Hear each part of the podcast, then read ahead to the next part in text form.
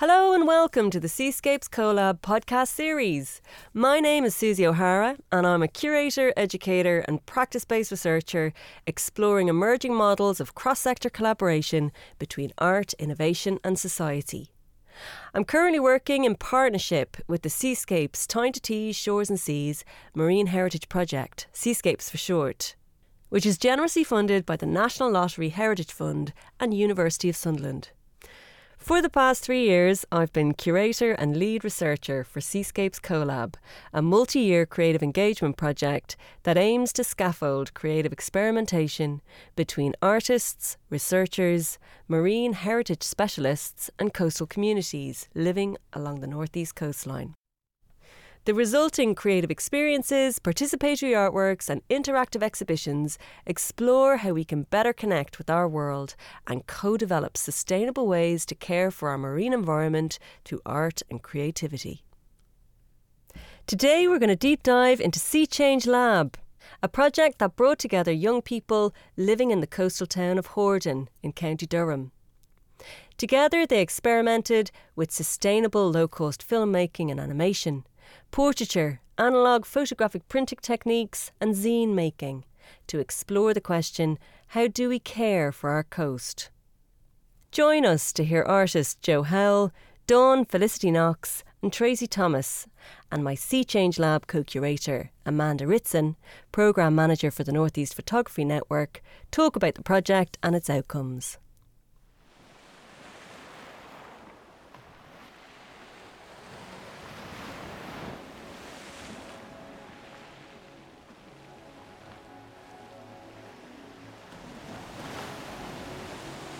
First, the NEPN kind of approached people who had previously been at Sunderland University and who were freelance artists out in the world now to come together and to work with Susie in this collaborative research, I guess, to see how we could work in lots of different ways together, but to carry like a theme throughout, and that theme being our coastal heritage and how our proximity to the sea affects our identity and things like that.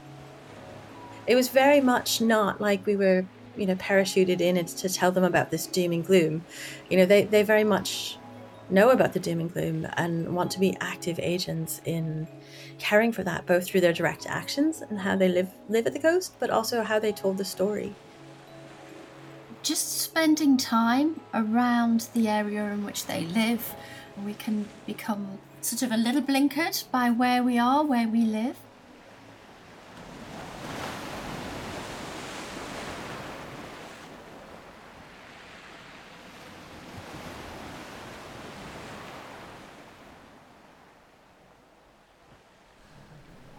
I'm Amanda Ritson. I'm Programme Manager of the Northeast Photography Network, which is based at the University of Sunderland. I was involved in the Sea Change project as a co commissioner, working alongside Susie from the uh, Seascapes team. My role was particularly around helping to uh, source and work with the artists on the project. The artists selected, Jo, Dawn, and Tracy, were all selected because they have a, a socially engaged practice and experience of working with different groups and also, we thought it would be useful to bring them together to, to share their practices and, and learn from each other through the process. I'm Jo Howell. I am an ex Sunderland University student. I work as a photographic artist, which is quite a broad term. I do filmmaking, I'm a published poet, I used to act. Basically anything and everything I'm just happy to have a go at. But the main thing that I was brought into the collab for was my artistic approach to analog photography and how I bring that together in tandem with digital photography. My name's Tracy Thomas. I'm a photographer. I work on projects that are socially engaged. Um, so, having other people have a say, uh, produce work, and participate in a variety of projects. I am Dawn Felicia Knox. I'm an artist. Um, I use predominantly moving image and installation. I was a part of a Northeast Photography Network project called Animated Ecologies, where we were looking at animation and different photography techniques. And then we were um, invited by Susie O'Hara to lead a series of intensive labs with young people in Horden.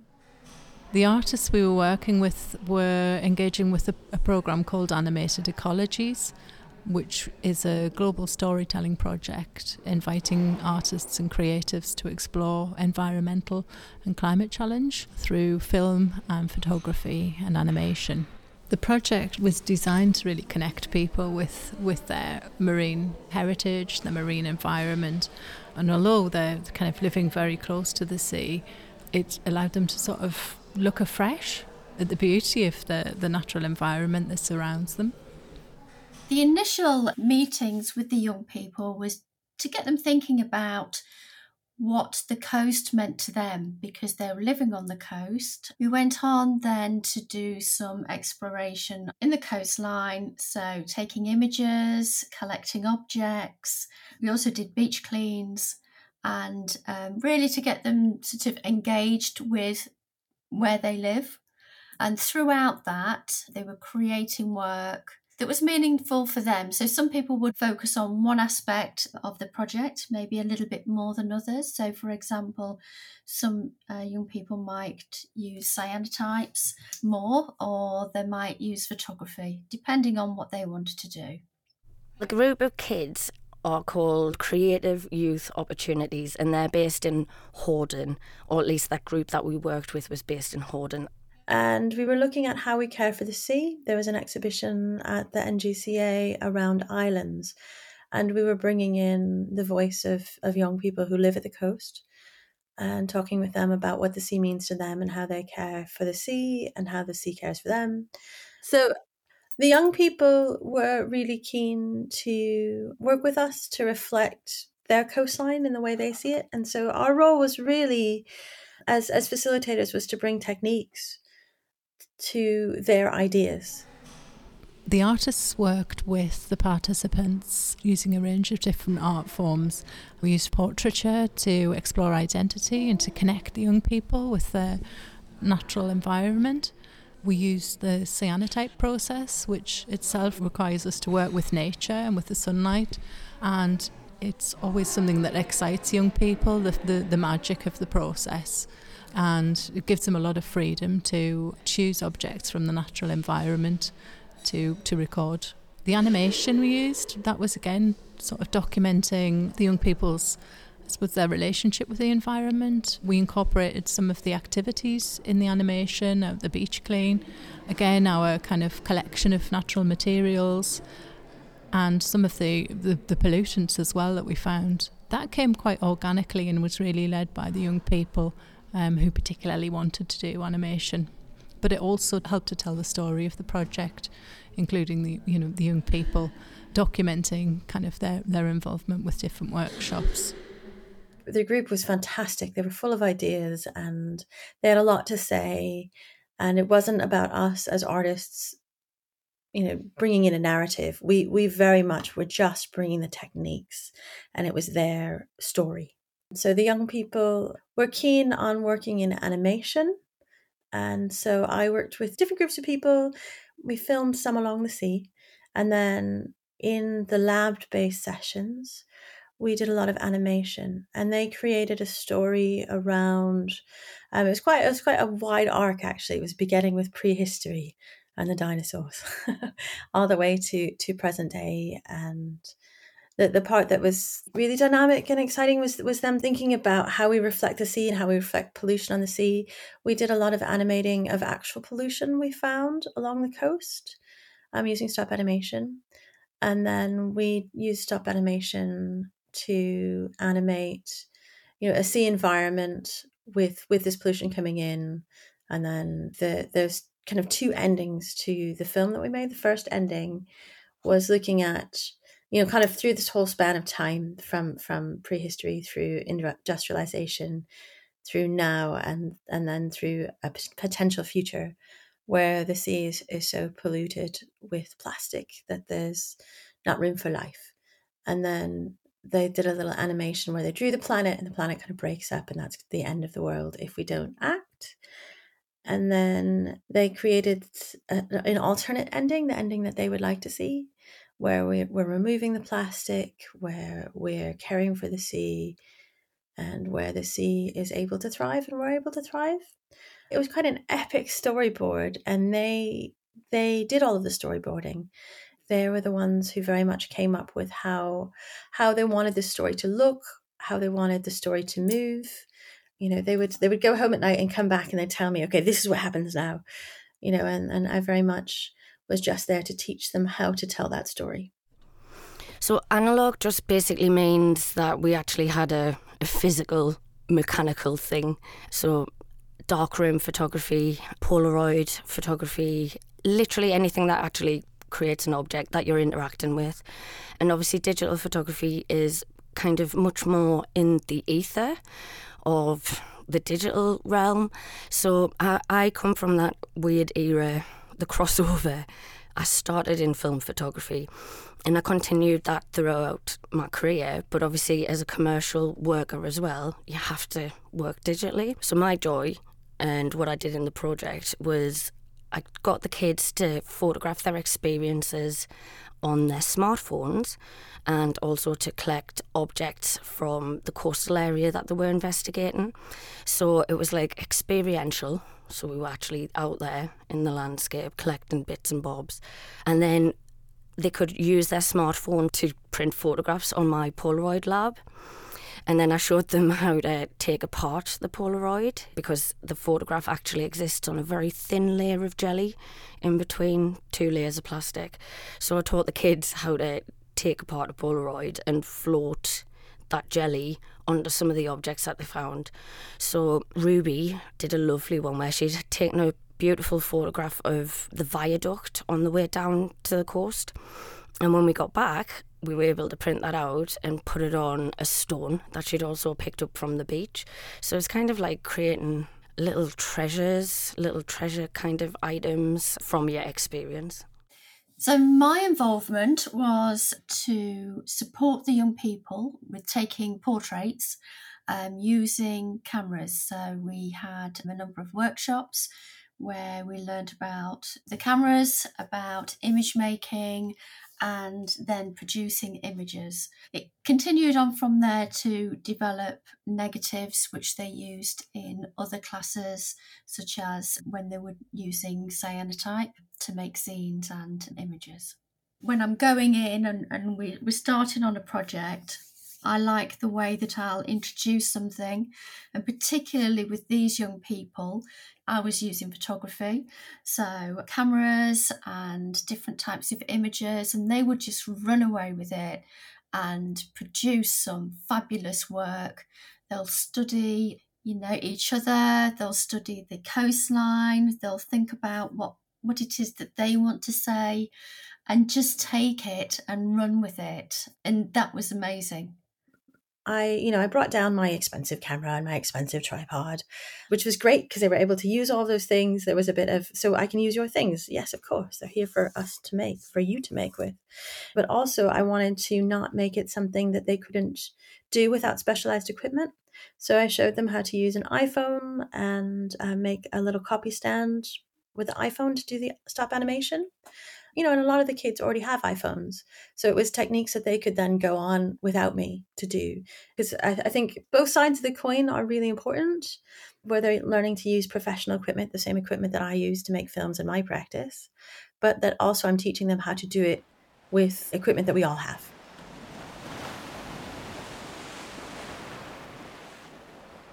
Yeah, the kids were absolutely fantastic. Like, really switched on and knew what they wanted to say. So we we were just there as like guides, really, to kind of show them the technical ways that they could achieve the things that they wanted to achieve. And what was nice about doing that and doing in collaboration was that people could choose the different techniques that they liked. So several people were like, "Oh, well, I love animation," and they got totally stuck into that with Dawn, and they were doing little stop motion animation with objects that they'd collected from the beach. Beautiful, really, really lovely. Not everybody's got the patience for animation. Um, just the same as not everybody maybe has the dexterity to take apart a Polaroid. So it was quite interesting that they were able to section off in that way.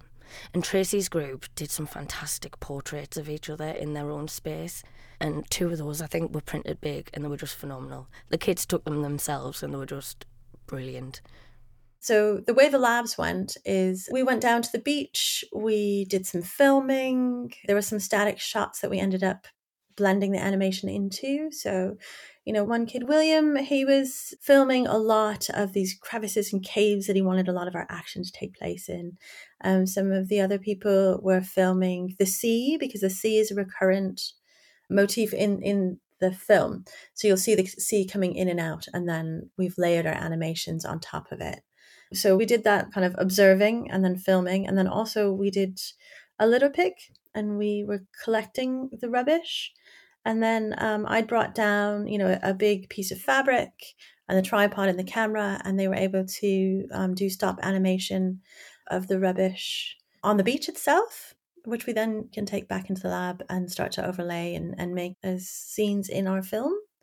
So it was it was important to me that you know we spend time at the sea and we learn from the sea and we observe the coastline and we use that as a source material, but also that we could actively make work on the beach as well. That wasn't just something that has to happen in a lab. We live in an industrial area, so obviously our beaches are very uh, characteristic of an old industrial scene. So their beach has got a lot of black coal dust in strata, uh, like on mini cliffs and things like that. It's a very strange space, and and so a lot of them were like, well, it's it's just rubbish. It's polluted. It's horrible. And after they'd gotten over that, because then that and that's you know that is fair enough. Um, they didn't benefit from any of that industry. They just see the scars that were left by it later on. But yeah, so they then kind of moved on to the most, I guess, spiritual kind of way that you feel about the beach. So, like, obviously, listening to the sound of the waves, how it makes you think of ancient times and, and stuff like that. Like, the little animation the kids had done was because they'd found fossils on the beach. So, they were like, thought they'd start off um, at the very beginning where all the dinosaurs were wiped out by an asteroid. And you're like, that's all that's all the kids that do you know what I mean? We we wouldn't have thought of that uh, but they did and which was lovely. There was loads of new ones um, but because there was about 20 kids or so they all found their own voice and did their own path which was which was really really lovely. Obviously they were collaborating still but I think a, a successful collaboration leaves space for everybody's voice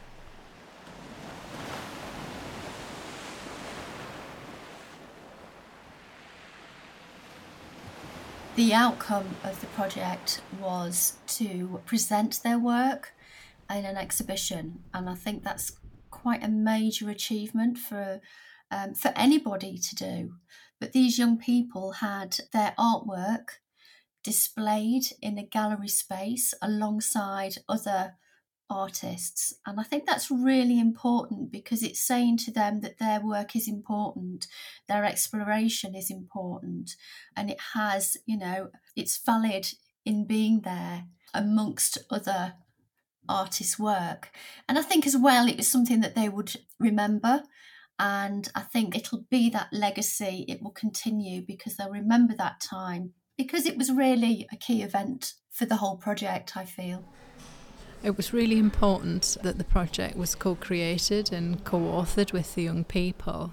And that continued through to exhibiting their works at the Northern Gallery for Contemporary Art, where you know the young people were actively involved in the curation of that show in terms of you know what materials to include, um, making decisions about kind of scale pieces to include and how they should be presented. So that was a really important part for us and very enjoyable for the young people. And it allowed them to see how they could become um, creators of, of artworks that visitors and members of the general public would enjoy seeing. I think it, it's good to give people those options of having stuff to do, but you have to follow through and give them something like at the end as well. So that was like the at the end, they could see the culmination of their work, their voices, shoulder to shoulder with, you know, national artists, uh, which I think was really valuable to them. It was valuable to me. a really important part of this piece was that this group, these young people, they know their marine heritage. They know about the coastline. They know about the sea. A lot of what they wanted to do is is tell other people that is reflect that through their own eyes. And that's what was great about showing the work at the Glass Center as part of the NGCA exhibition, is it was their chance to reflect these narratives, you know, wider. Because these are things they know. They live on the coastline. They know it's polluted. They know that they see plastic. They know that they see elements of their industrial heritage affecting the seascape and the marine life. So it, it was really nice for them to meet some of the ecologists and learn more about it. But I think to me, the most important piece was giving them the techniques to reflect what they know and then sharing that urgency and that knowledge with other communities, you know, through the exhibition. The three artists that work with the young people all had different skills. And what we did was combine these skills within a variety of projects. And I think that's really important because when you've got a group of young people, some people might find that they enjoy one thing rather than another, or they might have a passion for that medium, if you like. So it really allows everybody to try different techniques, but it maintains their engagement as well. So within the project, they could see the project out because they were engaged with it. It's important to handle these projects like this one was handled in the sense that, you know, we're we're the experts, if you will, at different art techniques and art processes, but they are the expert about the coast that they live on and have this sort of equality in idea exchange where it's not it's not top down learning like uh, you know we're, we're not teaching them about how to care for the sea we're giving them techniques so they can tell us how they want the, their sea to be cared for. As a facilitator, that's one of the most important things to me is that we set up an environment where everyone has something to learn from each other and everyone has something to share. And and we were able to do that with the labs. I found that was really, really successful.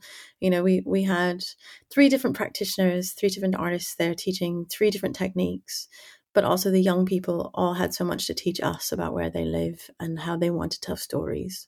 And we were able to, to facilitate their creation of this work.